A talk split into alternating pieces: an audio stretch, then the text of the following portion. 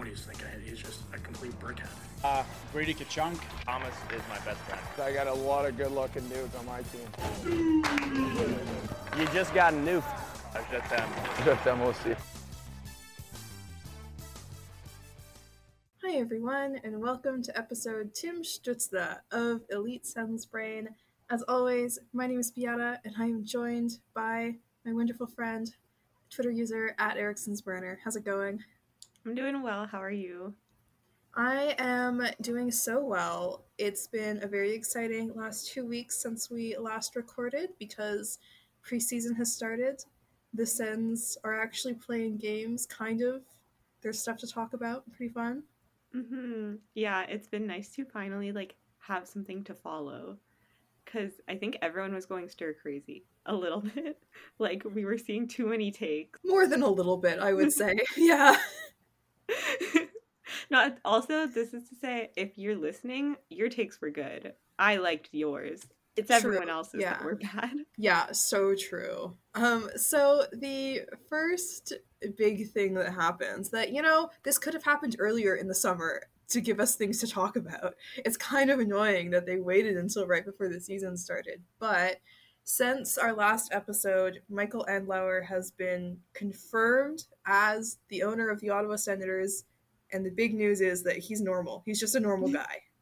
Yeah, I was so excited. I saw like on Twitter everyone posting about the press conference, and I said, I was like, I missed the press conference because I figured only normal things would happen. And I was like, I'm not going to miss much, which is the biggest compliment ever. He was he's regular. It's so nice. I mean, I feel like the most exciting things were one, Alfie just being there. He didn't do anything, he just kind of sat there and, was present at the press conference. And the second thing was uh, Pierre Dorion just like chugging that champagne.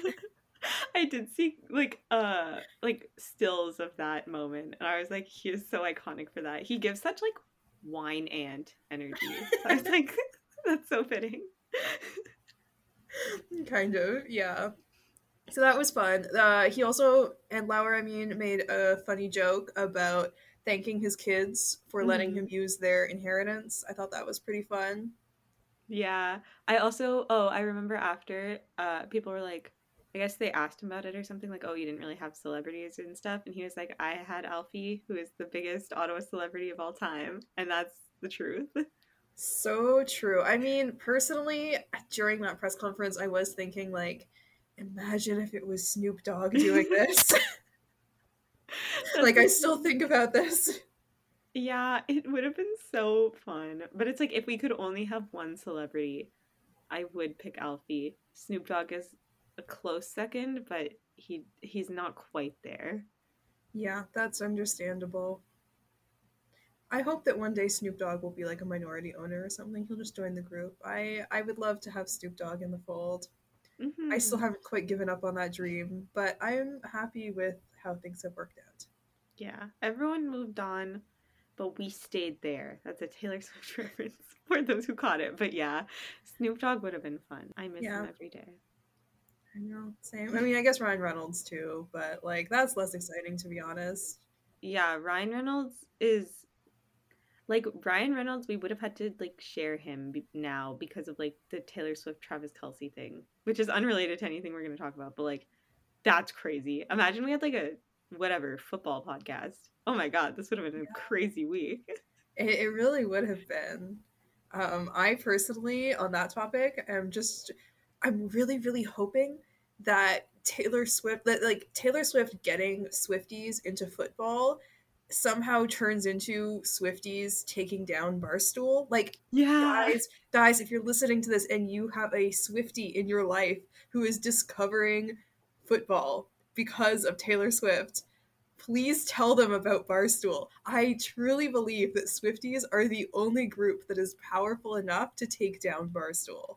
Yeah, and like I think I think we both saw but like Barstool like some podcast did like a very misogynistic thing. Like they just like did like a full like 2 minutes of like misogyny towards Taylor Swift. Mm. And it's like Swifties Have you seen? Have you heard? Like, go. I saw, I saw a attack. misogynistic tweet from someone from Barstool, and people were calling attention to it. But I think it was people on sports Twitter, and it's like we, we need to get the word out. We need the Swifties to understand.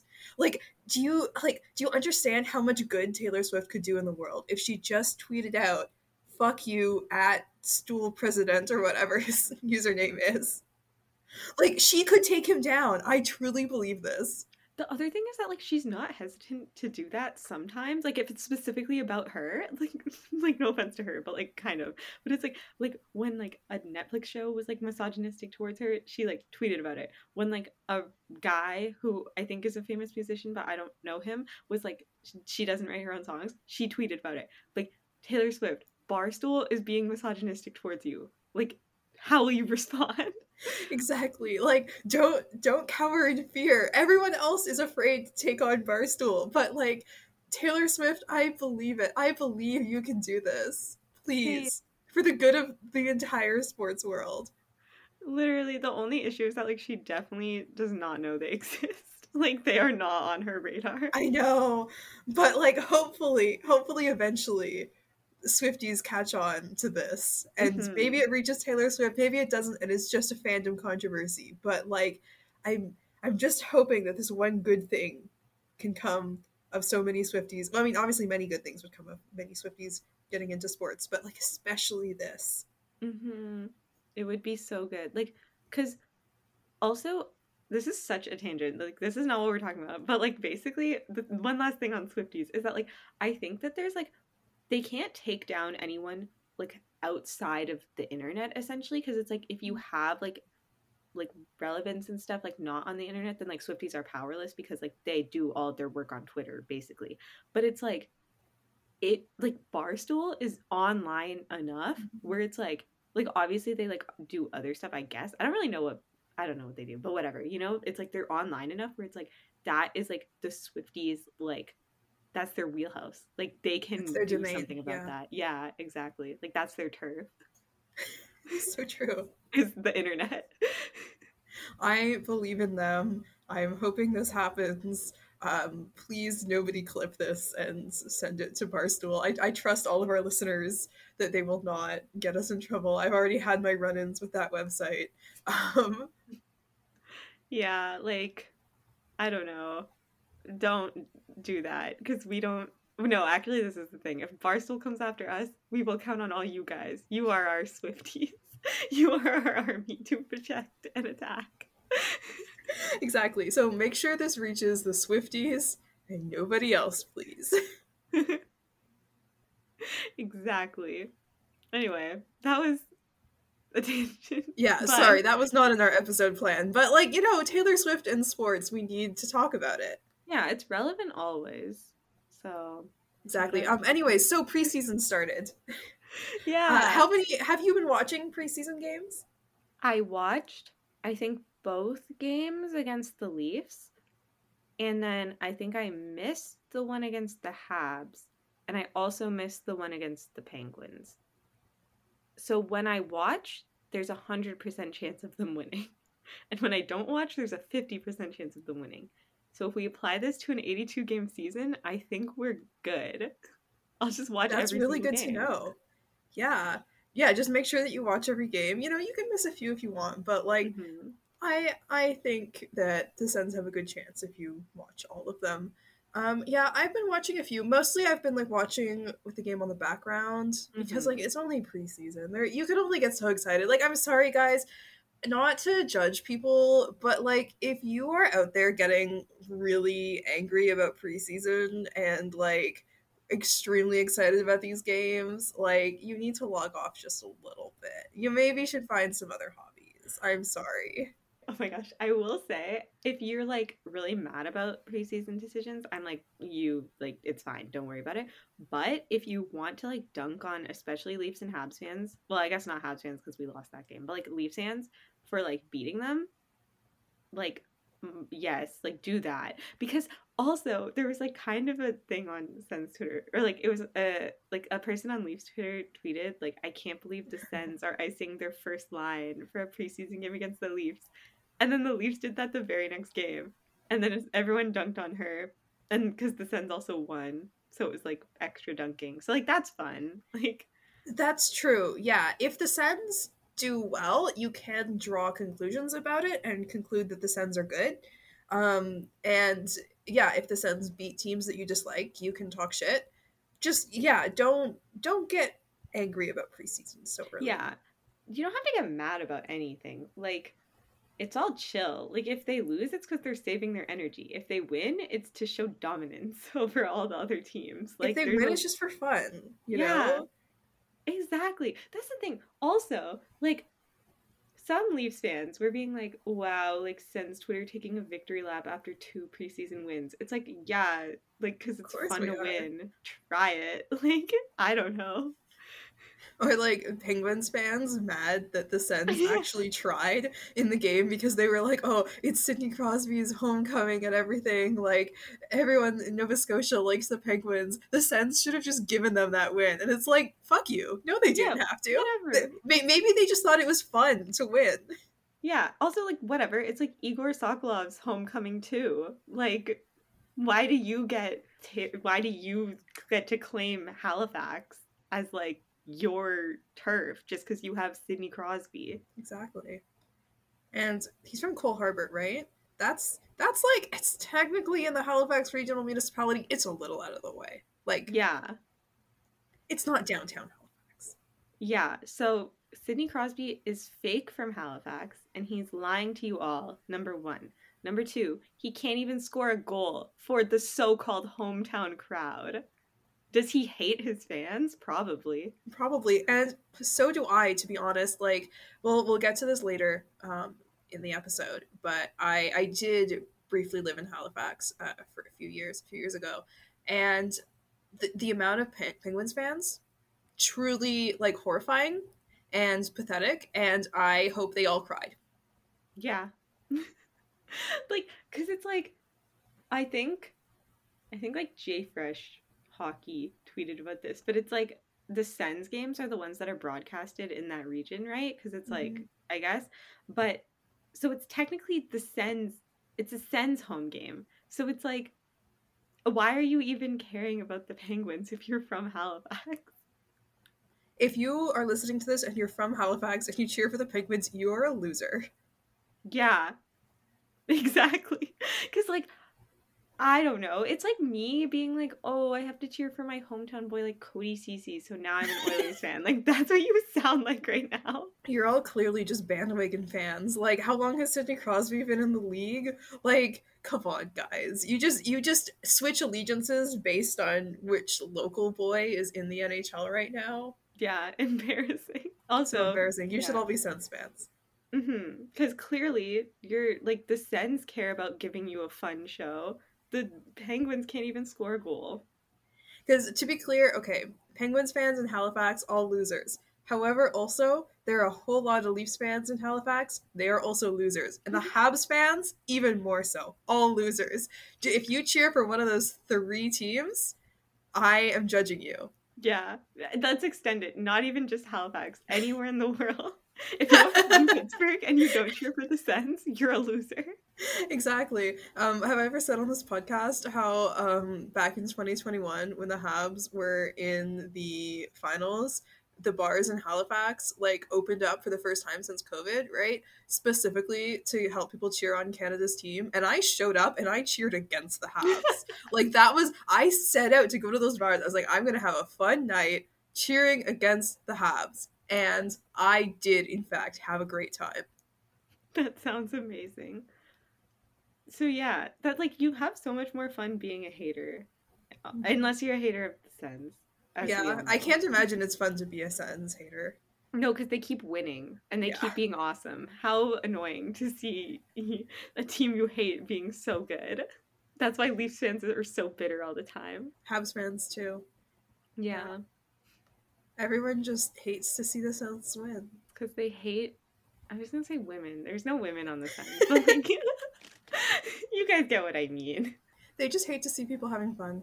hmm Anyways, um, so yeah, as we said, preseason is happening, and uh, one exciting thing about preseason um, is that the the iconic defense pairing known as 7 8 is, is together.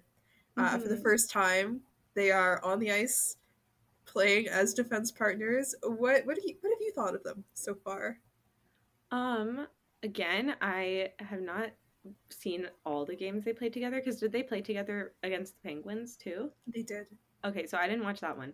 But when I was watching, they were awesome. I watched the one where Chicken scored like two goals or whatever. And I was like, this is That the was a good greatest game. pairing Yeah, in the the history of the world.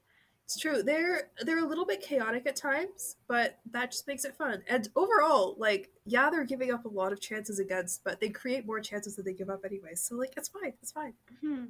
Yeah, like as long as they just score one more goal than they let in, like when they're on the ice, then the math will even out and we win every game. Exactly. And you know what? The goaltending has been really good in preseason. Mhm. So basically the Sens are winning the cup. Yeah. Also, like, it's just so fun because, like, I think that they're just having a fun time out there. Like, they love each Mhm. other so much. Like, they all offense, just vibes, no defense. It's incredible. they're just It's playing, fun. they're just real. Everyone's playing a game, but like, they are really just out there playing a game. You know what I mean? Like, they're just having fun. They were just hanging out, you know? And people were mad because that one game against the Leafs, they played 30 minutes, but like maybe they wanted to. Maybe Yeah. they were just having so much fun. they can't get enough of each other. They're like, mm, send us out. Like, let's play some more. It's They like need to build chemistry. you're just having fun. You know what I mean? Like, yeah i do think it was like kind of funny of them to like announce in the spring like before the off season has even fully started that they're going to be a pairing like be so excited about this and then hit the ice and like have just no communication skills or idea where the other one is on the ice that one that was pretty iconic of them but they seem to have worked on that i i think they're much more cohesive now and the 30 minutes in a game worked mhm, that's even better. That they just like, they just like thought that they would have like. T- like telepathy or something so they were like we don't have to like do anything like we'll know and it's like it just took a few tries for like the telepathy to kick in but they do have it i believe it Do you think they will get a matching 7 8 tattoo when that is the pairing to lead the Sens to the Stanley Cup? Yeah, I think so. That sounds right to me. I believe it. Also, yeah, wait, did we talk about how, like, Jakob Chychrun cut his hair? When was that? Oh, yeah, that was during the summer. That was awful. That was horrifying, I think. Yeah. And then also, I saw on Twitter a screenshot of him eating, like, uh, vegetables and, like, not raw meat. And I was like, okay, like, who's I think- he? Yeah, I mean, he actually cooked his meat for once. That's pretty cool. I know, like, he still eats a lot of vegetables. It's just the uh, the carbs that he doesn't eat. Oh, no carb. Okay, yeah. I like okay, I think I got confused because like the carnivore diet is a thing that I would see on TikTok a lot and that's just like meat only. So I thought that's what he was on, but I guess he was just doing the like the raw everything including vegetables trend. But yeah, I think he is cooking his meat. So, hmm Yeah, but yeah, about the the hair, that's really tragic. I know we're very late to this, but truly, I remember when he first got traded to the Sens, and everyone on Twitter was like, "He's so hot," and I went through his Instagram, and my my thinking was, I don't see it with the short hair. Like he is not attractive to me with short hair, but with long hair, yes, he is attractive. And now he cut his hair. it's cuz I don't even know why. It help maybe it helps him focus more. He's just like no distractions. That's why he, I don't know. But like I think I don't even know why he did that. Like I'm trying to even come up with justification. He was Maybe bored one day. he's trying to copy Erik Karlsson because Karlsson Mhm. has this thing where every time he cuts his hair, he levels up, he becomes more powerful. And so maybe Chychrun is like, does this apply to all offensive minded defensemen with a connection to the Ottawa Senators? Or maybe it's like I don't know if I've referenced this on the podcast before. Do you know that thing where it's like it's again a Taylor Swift reference where that person was like uh, he lets her bejeweled. I think Mhm. maybe he wanted Thomas Chabot to have the best hair on the pairing, so he was like, "I must let Oh, him yeah. bejeweled." It was it was a selfless choice. Yeah, we thank you for your service, Jakob Chychrun. Yeah, he's letting Chabot have the the better score in the hotness ranking this year. How kind of him. Um, so you know who has I, I don't have a good segue for this. I'm sorry. We should have organized this better. We were talking earlier about people talking shit about Sens. You know who has been talking a lot of shit recently? I know, but do you want to announce it? Do you want to announce who we're beefing with? Yeah, this is a call out. Uh, the Steve Dangle podcast has been beefing with a 21 year old. Okay, yeah. I think first of all, let's talk about the dynamics of that. All the Steve Dangle podcast members are um like in their how old are they? Like in their 30s, 40? I don't know how old they are. we'll look up them too. But it's like they're all older. Steve is 35. Okay, Steve Dangle is 35 years old. Tim Stützle is 21 years old. I think that that is a problematic age gap to be engaging in beef. Like, I know that they're not like age gap discourse is traditionally relationships, but it's like, let's do age gap discourse about like just being mean to like like young players. That's really mean and really bad. Oh wait, do we want to explain what he's doing? Like what they're saying? Yeah, that might be a good idea. Yeah, So- we just went right into it. I mean, no, we have to set things up first, and I think you raise a very important point that people should be t- should consider, should be talking about, which is the age gap. Um, however, yes, would you like to explain what exactly Yeah. they're beefing with Tim Stützle over? Basically, I can't remember. I guess I don't think we discussed this on the podcast because I think it came out after we last recorded. But basically, Tim Stützle, uh, was it the? I think it was the Athletic. I think Ian Yeah. Mendes wrote a piece about him, and it was like he kind of was talking about different aspects of stuff, and he was saying how like, um, he took less when he took his like eight year long contract. He makes like eight thirty, like eight mil, like point thirty five or something, and he was like yeah i took less because like i think it's hard to win when guys make too much because of the salary cap. Um like everyone in our core is making like around 8 million or less. So it's like that it makes it easier. And leafs twitter was like okay first of all Sens twitter took this also as like him roasting the leafs and i was like that's Well, hilarious he did say some things about you see some teams have Yeah. players making over 10 million, Yeah. um, so this is which is very iconic of him. Yeah, like that's funny. Like all of Sens Twitter was like, that's so funny. Like get Mitch Marner's ass, and it was hilarious. But then Leafs Twitter was like, why is he talking about Mitch Marner like that? And it's like, why do you assume he's talking about Mitch Marner? Like how obsessed? Like not everything's about you. So yeah, Steve Dangle and friends have been mad because they're essentially saying that he is he is anti-worker. He's um like uh he's trying to pressure other players into taking less uh stuff like that and also have just been making fun of him for this by constantly every time they hear about the Sens cap issues they're like well Tim Stützle should have taken even less money. Well, first of all, I just want to say Tim Stützle's ability to make people mad is unparalleled, and I am so so so proud of him.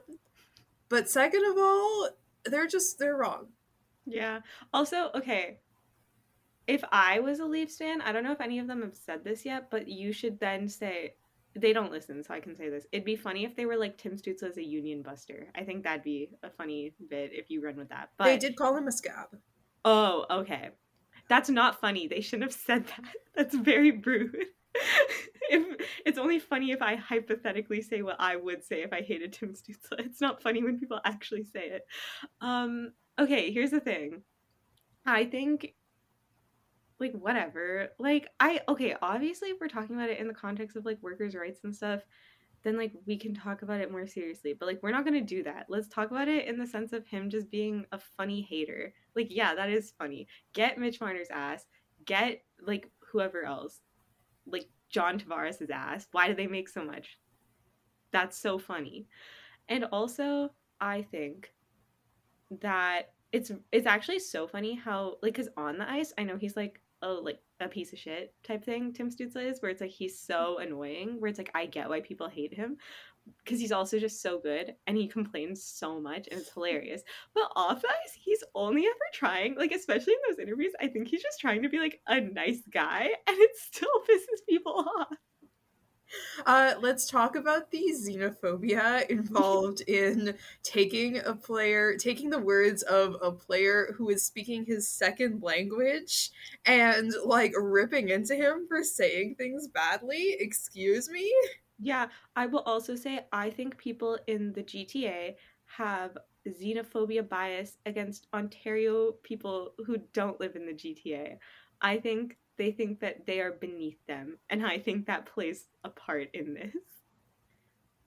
You're right. And also, like, how is Tim Stützle anti-worker when him taking less money means that his teammates get to make more money? If anything, Mitch Marner is anti-worker because thanks to his $10 million salary, everyone on the Leafs has to make league minimum. Yeah, and probably it means that like one less person got a job because one less person can make $750,000, which is league min, because they're like, "Oh, we don't have the money." If Mitch if everyone took league min, then ignore the fact that there's like a cap to the number of contracts you can sign, there would be so many more jobs available. and that's the most pro worker thing of all. It's really important that you speak up about this. Also, Tim Stützle is making excellent points by pointing out that he doesn't need more than $8 million a year. I think a lot of retired hockey players who have podcasts could listen to that kind of thing and gain some perspective on how much money they made during their careers. And I think that a lot of the world's millionaires could also hear that and think about how much money they're making and how maybe they don't need to make any more money. Mm-hmm. Because actually, if you think about it, Tim Stützle saying like, "I don't need more than eight million dollars," right? Of course, he's a worker, so like he should Mm-hmm. earn like what he's worth.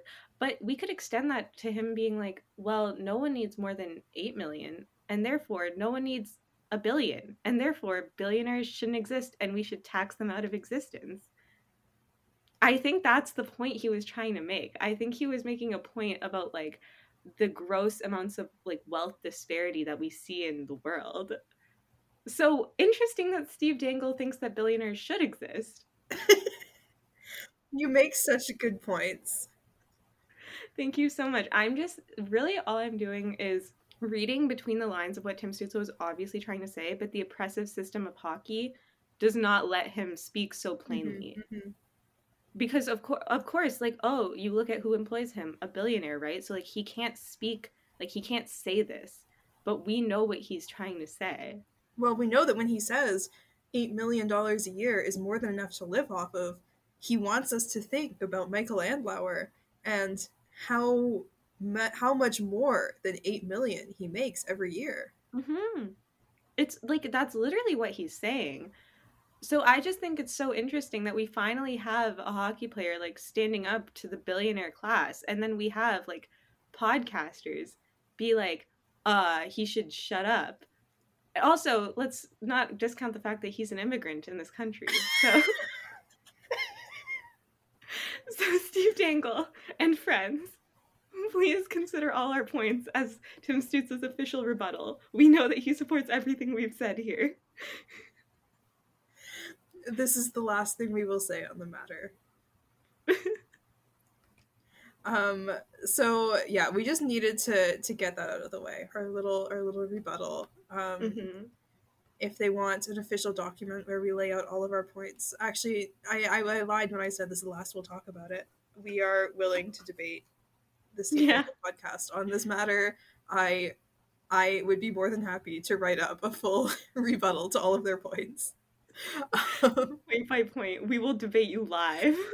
um so yeah, that was our our rebuttal to the Steve Dangle podcast. Feel free to to respond to this. Uh, we hope they take our points into consideration.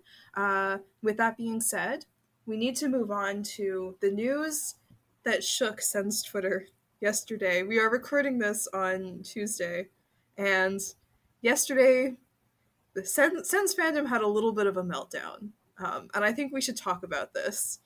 Uh, it was caused by Mr. Lassi Thompson being claimed off waivers by the Anaheim Ducks.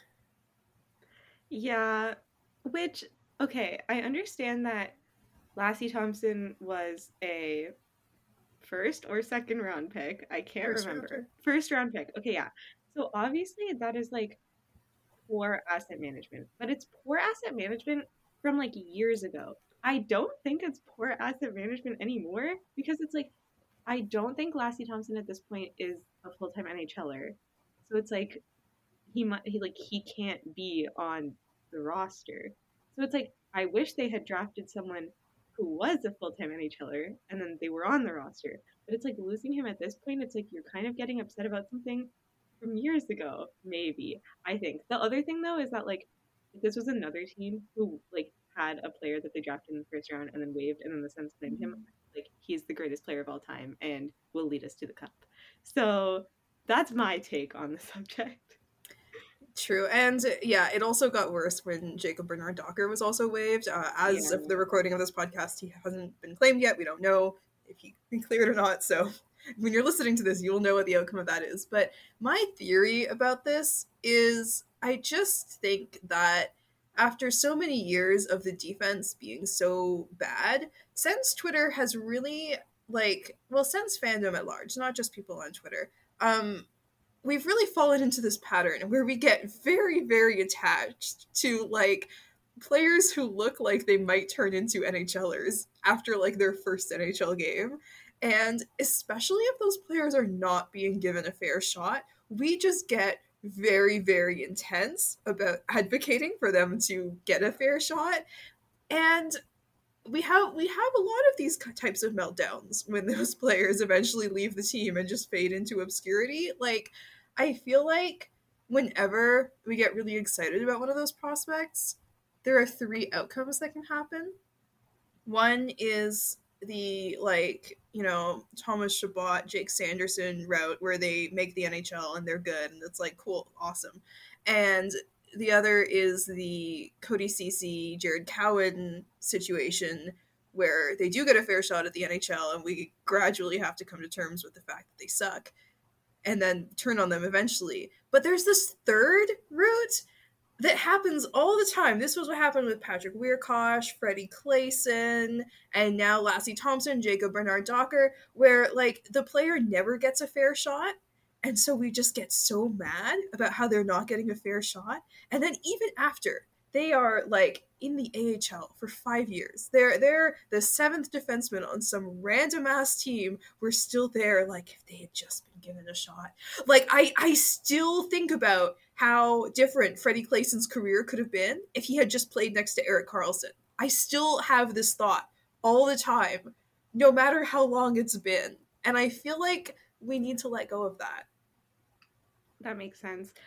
Yeah, I think because obviously you have been on Sens for longer, so like I have not observed the phenomenon, but I've heard whispers. I've seen it. I've seen references. But like I think that it's very much just like a sunk cost fallacy thing where it's like mm-hmm. you just gotta let it go now. I will say though, Thomas Chabot is losing his children. Like he like these are his baby defensemen. So if anyone is gonna be upset, I think it should be him. But like you guys don't have you guys don't have to stress about it, I don't think. Only Thomas Yeah. Chabot has to like this is his cross to bear.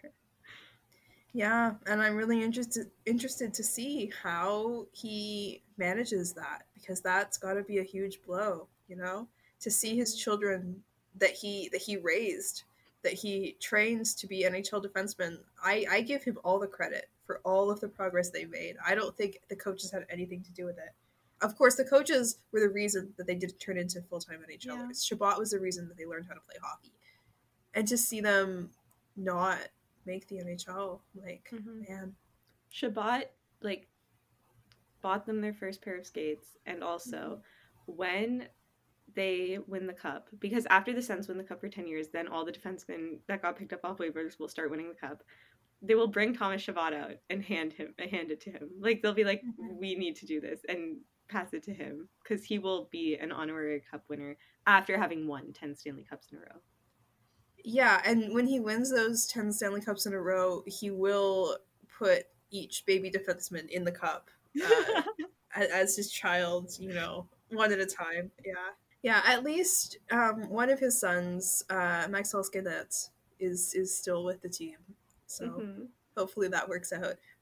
Yeah. And then like everyone is kind of being like, all these guys are better than Travis Hamonic. And like to be honest, like all the guys waved, I don't think they are. And it like like I also know that Travis Hamonic has a no move clause. So like Mhm. yeah. But it's like I wonder if it's just the phenomenon of they're younger than Travis Hamonic. So you're like they're better. Yeah, and like Travis Hamonic, to be clear, is not good. I Mhm. don't think he's so bad that he's like a negative value player, like should not be on an NHL roster at all. I'm willing to give him a shot on like a third pairing. I don't think he's sub level, you know. hmm However, he did also spend the last season next to Jake Sanderson, so who knows what's gonna happen now that that pairing is separated. But so far, his pairing with Brännström has been fine. Yeah. So it's like I don't know. I also like I really like Lassi Thomson. I really like Jacob Bernard Docker. I even really like Jacob Larsson, who's lost in this. I like him too. But it's like I think that it's not that big a deal. And it's funny because people not on like Sens Twitter, like fans of other teams are also talking about it like this is a, like a massive deal and it's because they were picked so high. But it's like I think that they're forgetting that the Sens are not that good at drafting sometimes. So it's like these guys probably could have gone later. Like it's not. I like to think it's because Sens fans hyped up those guys Yeah. so much for so long that everyone is like, wait, I thought that guy was like a sure thing top Mhm. four defenseman. That's so real because I also think for like a while there, it was very much like it's okay that the Sens defense is bad because we have Jacob Bernard Docker and Lassi Thomson coming. And That that's literally what I said after they traded for DeBrincat and signed Giroux and didn't upgrade the defense. I was like, well, all their top prospects are defensemen, so they'll they might have an internal solution. And a lot of people were saying, "Oh, it's fine." Like I I wasn't quite at the level of like their defense is definitely fine. I was just like they might have an internal solution on defense. We need another year to see, and the answer was no. Uh, so hmm And then also like this has just brought up a bunch of other stuff. They're like Ben Roger is like first of all, I literally have no idea who that is. I know he was drafted, but it's like people are like, yeah, and you remember how they didn't even sign Ben Roger, and it's like, okay, the moment they drafted Ben Roger, we knew that it was not going to happen. Like we don't have to still be upset about it. This is the thing. Everyone gets upset on draft day, and then years later they make themselves upset again. And it's like you got all your being upset all, like out of your system on draft day. You don't have to do it again. the day the Sens trade Tyler Boucher, people are gonna be like, how could they trade a former first round pick? Like, you knew this guy never had the value of a first round pick at any point in his career. Yeah. Like it's like if anything, take a victory lap. If anything, be like, I was right all along. So it's like you don't have to be upset about it. It's okay. It's okay, the Sens are still gonna win the cup. Their defense is good. It's fine. Thomas Hamara will Yeah. will save us. He's our defense prospect now. Yeah, don't worry. We have uh, Thomas Hamara coming up. He's gonna fix all our problems. That's the thing, though. Is like there's not even that many problems anymore. It's like they're pretty. Like it's good. I think. Yeah, it's a solid roster. Yeah. What are we gonna complain about? exactly. Um, I found one thing that we could complain about though, um, and that is uh, what what's happening with Josh Norris's shoulder? Yeah, it's like he had surgery, and then they're like he's fixed, and then apparently he got slightly bumped in like practice or something, and they're like code red. it's all coming apart. It's like I love the implication that like he's fine as long as no one touches him. I love that the Sens like when he missed the first preseason game. DJ Smith. First of all, I forget who it was. It might have been DJ Smith. Um, he was asked like, "Is it related to the shoulder?" And he was like, "Yes and no," which is such a like confusing answer. And then afterwards, he said like, "Oh, if this was an actual game that mattered, we would put him in for sure." But because it's preseason, we won't. And it's like that's actually not reassuring. Like Yeah. I don't like to think that he's like he's wearing a non-contact jersey in practice and you're like but if the games mattered we would have him in game action. Yeah, it's also like it, as if like we don't hear after every like in every off season like oh this guy was playing on a broken leg and it's like okay so it could just be broken. And also it's funny because they were like why is he in a like non-contact jersey? And it's like well because you know like a lot of guys are like uh trying to make the team so they're like hit hard and it's like oh yeah something that famously doesn't happen in actual nhl games like it only happens in practice. I like to think that they do that just because of the patrick sieloff incident. Um do you remember this?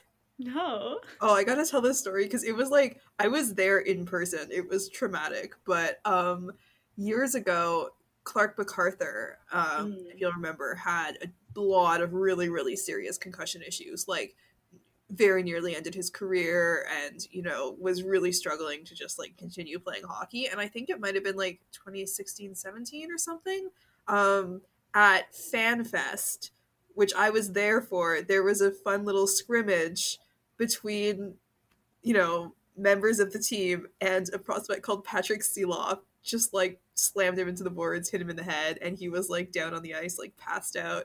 And everyone in the crowd around me was like what's going on who is it i can't tell. And i remember the moment i saw the replay and i realized it was macarthur and like my heart stopped.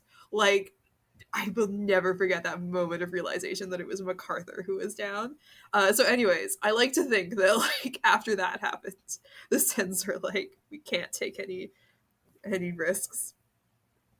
That was a fun little tangent around like one of my worst hockey related memories. Yeah, oh my god. I think like that's the thing is it's like obviously it's good to not play guys if there's risk, right? yeah But it's just like the implication is like he then he like like Josh Norris then should he be playing then like when the season starts? Like I don't know. they keep saying oh we're just giving you out out of an abundance of caution like how many times have you said that phrase and like it did not work I also think they literally said that last season, and then when Mhm. they, he came back after like rehabbing it for like two months or whatever, and then immediately like injured it again.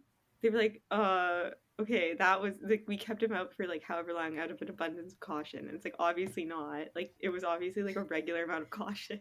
Because his shoulder was all taped up in the locker Yeah. room like I saw everyone saw the tape, and I said on this podcast or on, in a tweet, I can't remember, but I was like, it's like that green ribbon story where like the girl's head is being kept on with a green ribbon, and that's literally what happened. And it's like I just want him to be okay because it's like he means so much to me. I don't want his shoulder to be injured anymore. You know, maybe the non-contact jersey was to keep him from hugging his teammates because that Yeah. would just like mess up his shoulder. But like, when do you hug your teammates the most often? In games, when you score goals, Mhm. as Josh Norris does. Yeah. I still think I'm just going to say he's going to be okay cuz like may as well just think that it, he will be and then if you're proven wrong then at least like that like you didn't worry about it. like if you worry you suffer twice type thing. That's a good philosophy, I think. Uh, So Mhm. sending healing vibes to uh, Josh Norris and his shoulder. Um, yeah, and so one of the games that Josh Norris missed was the um, the game against Pittsburgh, and people, which was which happened in Nova Scotia. Uh, very exciting thing. Well, okay, the game against Pittsburgh was specifically in Halifax. The Sens were in Nova Scotia for like two games. Uh, very exciting. I love it when they like you know do the the Kraft Hockeyville stuff in the uh, preseason where they have games on neutral sites and stuff but people were wondering um why Josh Norris like did the whole trip with the team and then suddenly couldn't play. Like it was so suspicious. Anyways, I had my own theory about why Josh Norris missed the game. Do you want to read out this tweet of mine that I'm really proud of? I love it so much. Hold on, let me pull it up. The tweet, which is a genius tweet. Everyone go like it and retweet it. Wait, I'm gonna retweet it right now. Uh, wow. If you're following me on Twitter, you just you saw that in real time and you'll listen back and see it happen. Okay. Josh Norris isn't injured. The team's schedule just didn't give him enough time to walk around the city, and he really wanted a t shirt from Cows. Would you like to explain what Cows is for anyone who might not know?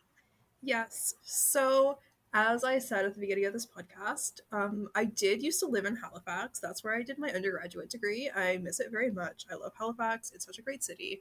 And Cows is this ice cream shop like chain um, that's mostly based in PEI in Prince Edward Island. So people who go to PEI for vacation, like you know, you know which place I'm talking about.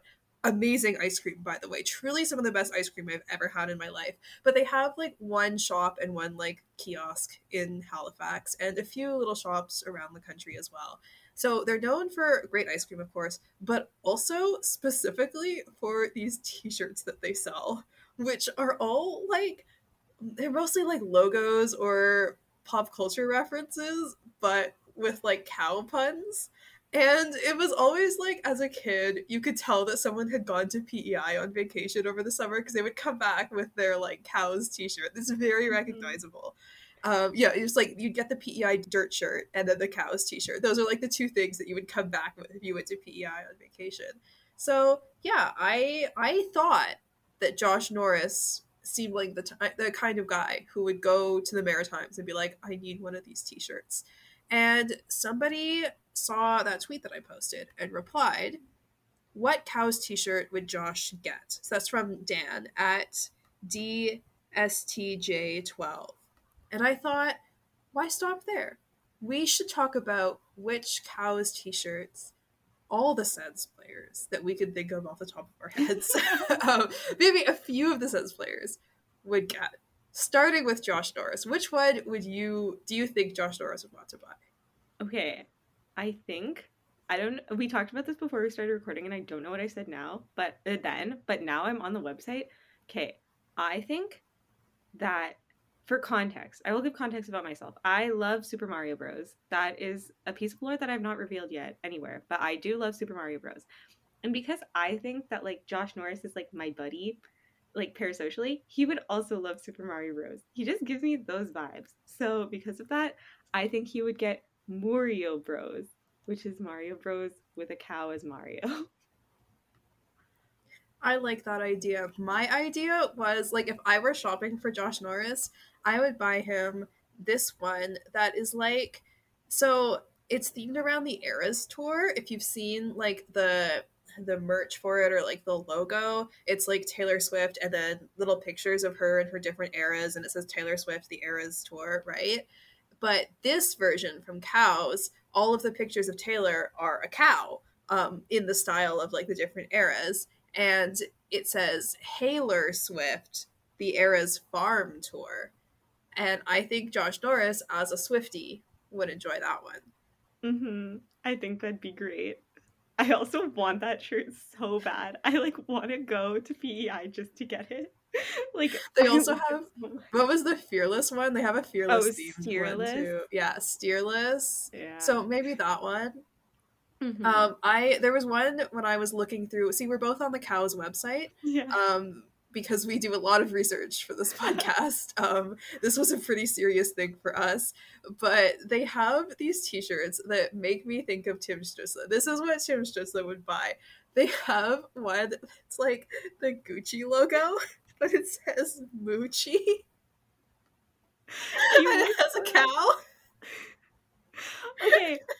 Yeah, because okay. Also, before we started recording, Vienna was like, I have one in mind that like, and I couldn't. I was like, I don't know which one it is. But then just now, I saw that one, and right before you said that, I was like, this is definitely what she's gonna say because it fits his vibe so well. Because like he's so designer.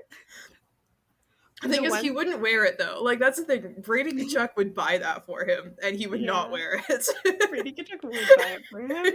Okay, mine that I'm gonna say for Tim Stützle, yours is better. Like yours wins, but I'll still give mine, even though it's irrelevant. But basically, they have um like hockey ones, but because they I guess have limited stock, they only have Connor McDavid and like Connor Bedard, which is kind of funny. So I think, and I think they have Auston Matthews too, but I think that Tim Stützle has stated multiple times how much he likes Connor McDavid. So I think as a fanboy, he would get a Connor McDavid T-shirt and try to Mhm. impress Leon Draisaitl with it. That's what I think would happen.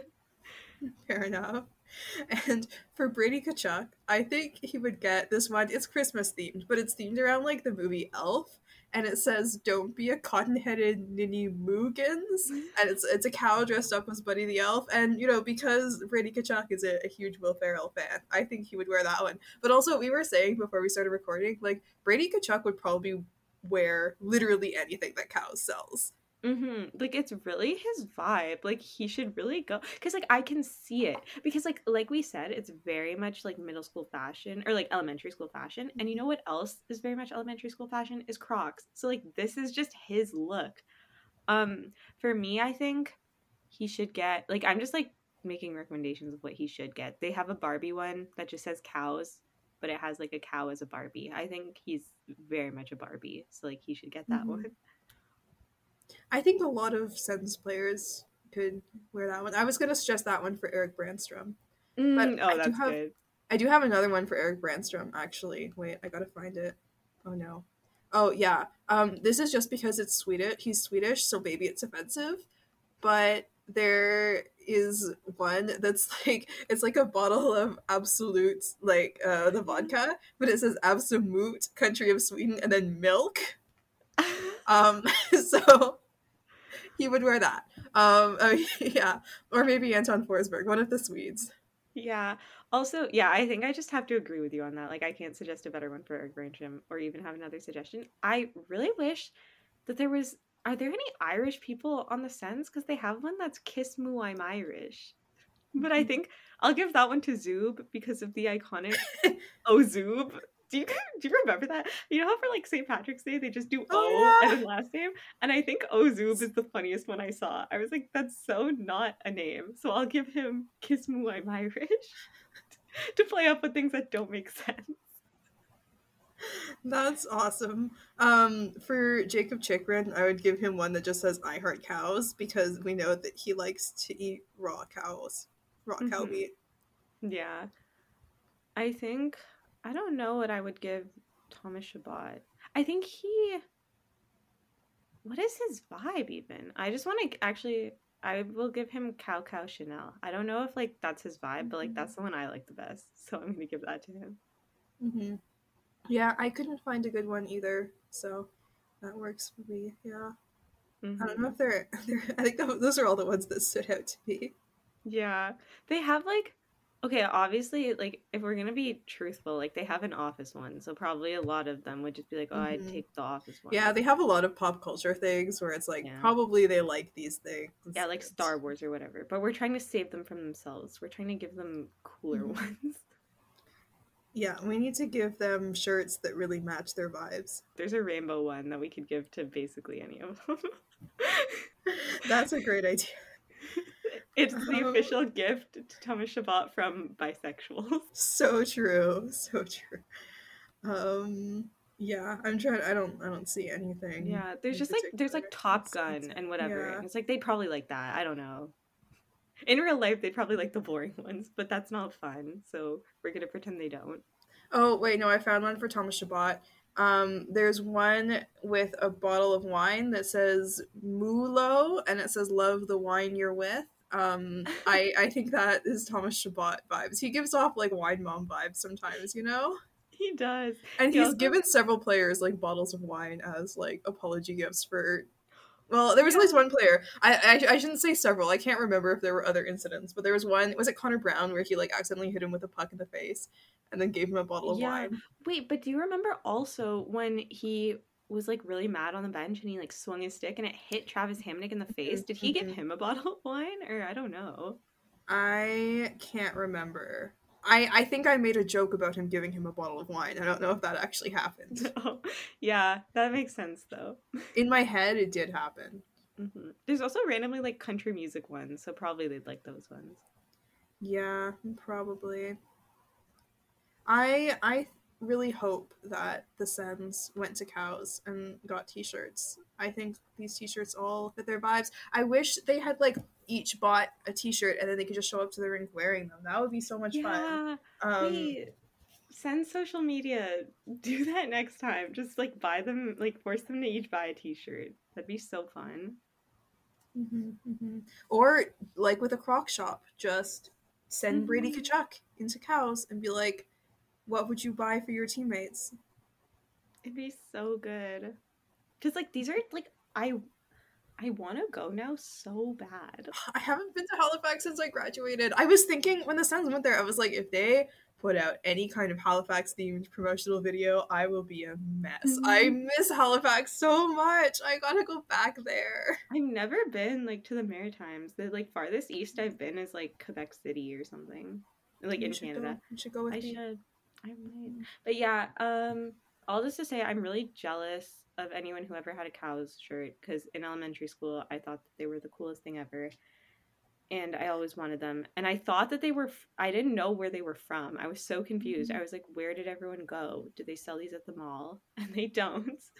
Just at cows. Yeah, so that's a little um, Canadian culture lesson. Shout out to the city of Halifax and the Maritimes in general. I know I'm associating cows with Halifax right now, but I know it is a PEI thing. I'm sorry if, if I'm appropriating PEI culture or something. Um, so that was fun. Uh, anyways, so that's kind of it for like the Sens news, but we did want to touch briefly on PWHL news um, because, of course, we made the very intelligent decision last episode to record the day before the PWHL draft. Um, and the episode actually went up after the draft. So we're really well organized and we planned things out really well. Um, most of my rage has faded.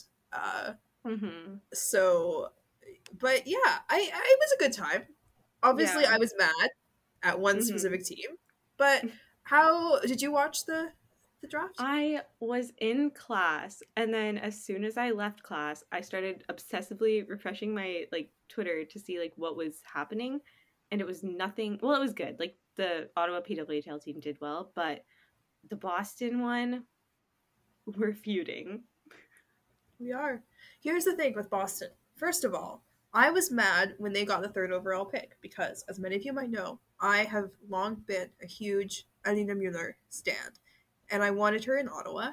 And I was mad when Boston got the third overall pick and got to draft her.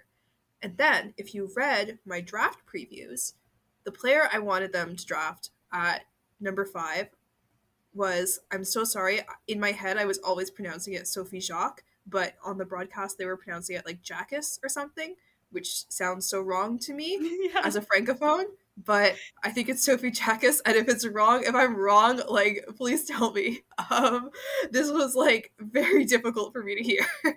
um, anyways, I really wanted this, wanted Ottawa to draft her fifth overall, and then they didn't. And like you know, the player they drafted is was good. It's fine. And I was like, oh, the they're gonna draft her eighth overall in that case, and they didn't. But the thing is, before I was like, they're gonna draft Sophie fifth overall, and then they're gonna draft Jamie Lee Rattray with their next pick, right? Which was eighth overall. And then so they didn't draft either of those two players with either number five or number eight. So after their second pick, like both players that I wanted were still on the board. And then Boston took Sophie Jackus with their pick, and I was so mad because I was like, she should have been an Ottawa PWHL player for life. and then I was like, okay, you know, after Jamie Lee Rattray was not selected eighth overall, I was like, okay, like she's gonna fall, like you know, she's gonna get snatched up by another team. Like it's okay, I've accepted this. But then, then the third round rolls it rolls around, and suddenly it's only like two more teams that need to pass on her, and it's like, oh, maybe she will fall to Ottawa. Maybe this is gonna happen. And then no, Boston has to take her two picks before Ottawa. I was fuming. I was so mad. It was so sad because Jamie Lee Rattray, like, she is like hometown. Like she is from Mhm. Ottawa. So everyone was trying to manifest it so hard because we love our hometown players. And it was so sad to see everyone collectively be like, what the hell? Because there was opportunity too. Like it's understandable if like there's like you just like people just drafted her before you Mhm. could like draft her. But it's like there was so much opportunity and Yeah. we just didn't. All this to say though, the Auto PWHL team still did good good players. So it's still good, but it's just like, ugh, that's so sad. Yeah, like it's good. They have a really, really solid defense. Like they really focused on puck moving defense, which again is why I wanted Sophie because she's a good puck moving defender. But whatever, I have to get over that. Um, and then, but yeah, they drafted a good defense. Uh, Daryl Watts was like a very interesting choice um, because for those who don't know, she was like a top NCAA player, like amazing and then retired and then came out of retirement to play in the PHF and was like pretty good but not amazing but she was like a big name like everyone was so excited about, her um so I'm really excited to see how she does like you know playing in the PWHL against with and against a bunch of Olympic players that was fun but then the real like exciting thing happens when the like training camp invites started to get announced. It's not official yet, but Ottawa is apparently doing very well because everyone wants to play in Ottawa, of course. Yeah, so apparently, I think, yeah, so it's not 100% confirmed, but apparently Mikyla Grant Mentis was invited to Ottawa training camp, which I'm so excited about because she was like in the PHF and like, I think like the top, like one of the top PHF players, if I'm not mistaken. Yeah, she was the top scorer a few years ago. Yeah, so, and a lot of people were saying that like, uh, obviously, like, not a ton of PHF players were taken. So it's like there's a real opportunity to just like stack your team, like, with training camp invites because obviously, like, it's bad that like there seems to be like somewhat of a bias or whatever against them. Mm-hmm. But Ottawa is using that to their advantage, kind of. So it's nice to see players get like training camp invites, especially to the team we are rooting for. Yeah, and like it's so the whole thing with Grant Mentis is so weird. Like she really is one of the top players in the PHF, and like to be fair, like the competition in the PHF was not at the level of the Olympics. Like especially with the national teams, like the development opportunities were just not as good. The the quality, the like level of play was not as high. So like it will be interesting to see how that transition works. And Mikyla mm-hmm. Grant Mentis is just one of those players where I'm like, she's so talented, and really, if she was just given like a good opportunity to develop, like she could be so good.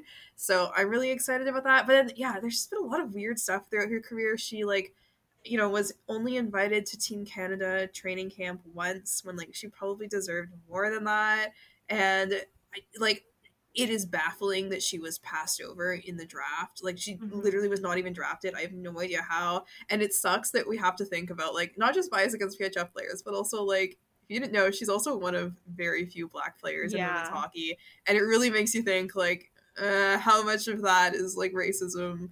I don't Mhm. know. It's yeah. Yeah, there were very. I think like people were mentioning like there were like a lot of like players of color that were just like undrafted. Um, when like again like in like for example like Grant Mentis's case like she very much deserved to be drafted. So that's not great. Hopefully they fix that, but yeah, sucks to have that starting at your league. And it's like, you know, there might have been other things we don't know. Like maybe she did have a compassionate circumstances waiver or something. Like we we don't know what the exact reason is, but like it sucks that we have to think about that, right? Because it's still an issue in women's hockey. Um yeah, and seeing seeing her not get drafted and the next player we're going to talk about also not get drafted and then like Sophie Jaques as well was the only black player drafted and she went way later than she should have it was just I don't know. So so yeah, there are like two black players in the league right now, and then a few other like players of color um, who are not black. But yeah, Mm mhm. Still Yeah. sucks. yeah, not great. Very bad. People will always compare it to men's hockey, and like obviously men's hockey has like a ton of problems, and like women's hockey is better at certain problems. But it's like that is not to say at all that like women's hockey is perfect. Like there are still so Mhm. many issues, especially like racism. Like uh again, like women's hockey is extremely inaccessible because of like just the cost associated and everything. So like those Mhm. issues like still exist. Like I like I don't know if a ton of people do this, but like sometimes I feel like there's a tendency to just be like, well, women's hockey is perfect and like no Mhm. issues exist. It's like Yeah. there very much still are. Yeah. So it sucks to have that reminder, I guess. Um, hmm Yeah, and I wish people paid a bit more attention to that within the league and all of that. Because, yeah, like you said, there really is a tendency to think, like, it's all good in women's hockey, you know? Um, anyways, it is exciting that Mikyla Grant Mentis is coming to Ottawa. Like, I do love her. She's an awesome player. And the other player that we're super excited about is Saroya Tinker, who, yeah, Yeah. also one of, like, a few black players in the PHF and has been, like, a, like, vocal advocate um, for like social justice and like specifically anti-racism and stuff. Like she's been one of the most prominent voices in the PHF for that. So she's just a very likable player. hmm It was very exciting because she is like very much a fan fave. Um, so it's very nice to see like again players wanting to come to Ottawa. I was like, that's so awesome. I know that there was also a fan favorite invited to a training camp. Sadly, it was Toronto, but Carly Yeah. Jackson did get a training camp Yeah. invite to Toronto, which Too bad. I would have liked her as a third string goalie in Ottawa. Mm-hmm. Yeah. Oh, by the way, you can see this. Obviously, the, the listeners can't. I literally do have a Mikyla Grant Mentis Toronto Six Mhm. jersey like hanging up behind me. That's how much I love her. So very exciting that like that jersey remains kind of relevant, even though the Toronto Six don't exist anymore. And I'm obviously cheering for the Ottawa team now. I, I have been a fan from day one. That's why I bought the jersey because I was like, one day she's going to be a celebrity. She's going to be on Team Canada, and I'm going to be able to say I got her jersey from like her first, well, not her first pro team, but you know, from her from her PHF days. hmm Um, but yeah, I don't know if there's anything else we wanted to mention. Obviously, like we probably should have recorded right after the draft so that we could have talked about it more. But like, there's been a ton of discussion about it now, so I don't know if we want to talk much more about it. Yeah, I think Ottawa is good, and they're Yeah. going to win the cup. I think Ottawa is the greatest team in existence right now. Yep. And I mean, nobody can deny that because games haven't been played. Yeah. Why? Like, the Ottawa PWHL team has never lost a game. They have been undefeated thus far. Not enough people are talking about that. Not enough people talk about how they're on pace to never lose a game ever. You make an excellent point. Um, so, anyways, that is all we have for our episode. The only other thing that I had written down here to mention is just a reminder uh, if you are in the Ottawa Gatineau area and you speak French, uh, come to Cinquième Baron in Aylmer on October 11th at 5 p.m. I will be there to record a live podcast with La Brigade, and then we're gonna have a party with DJ Prosper, and we're gonna watch the first Sens game of the season. It's not the home opener; it's the season opener. It's happening uh, against Carolina. Um, it's gonna be a lot of fun. So please uh, show up and say hi to me. I would love to talk to people who listen to this podcast. So yeah, um, that was the last thing I wanted to mention. Follow us on Twitter at or Bluesky at Elite Sensbrain, or I am at C Beata E. I am at Eriksson's Burner. Can send us an ask on Tumblr at elitesensbrain.tumblr.com. Read Silver Seven and please subscribe. We need more people to subscribe to Silver Seven. So go to silver7sens.com and give us money, please. We all we all hate asking for money, so nobody is pushing it enough. But like we do need money. Um, go Sens go. Go Sens go. Go Ottawa PWHL team too. That's Bye. it. Bye.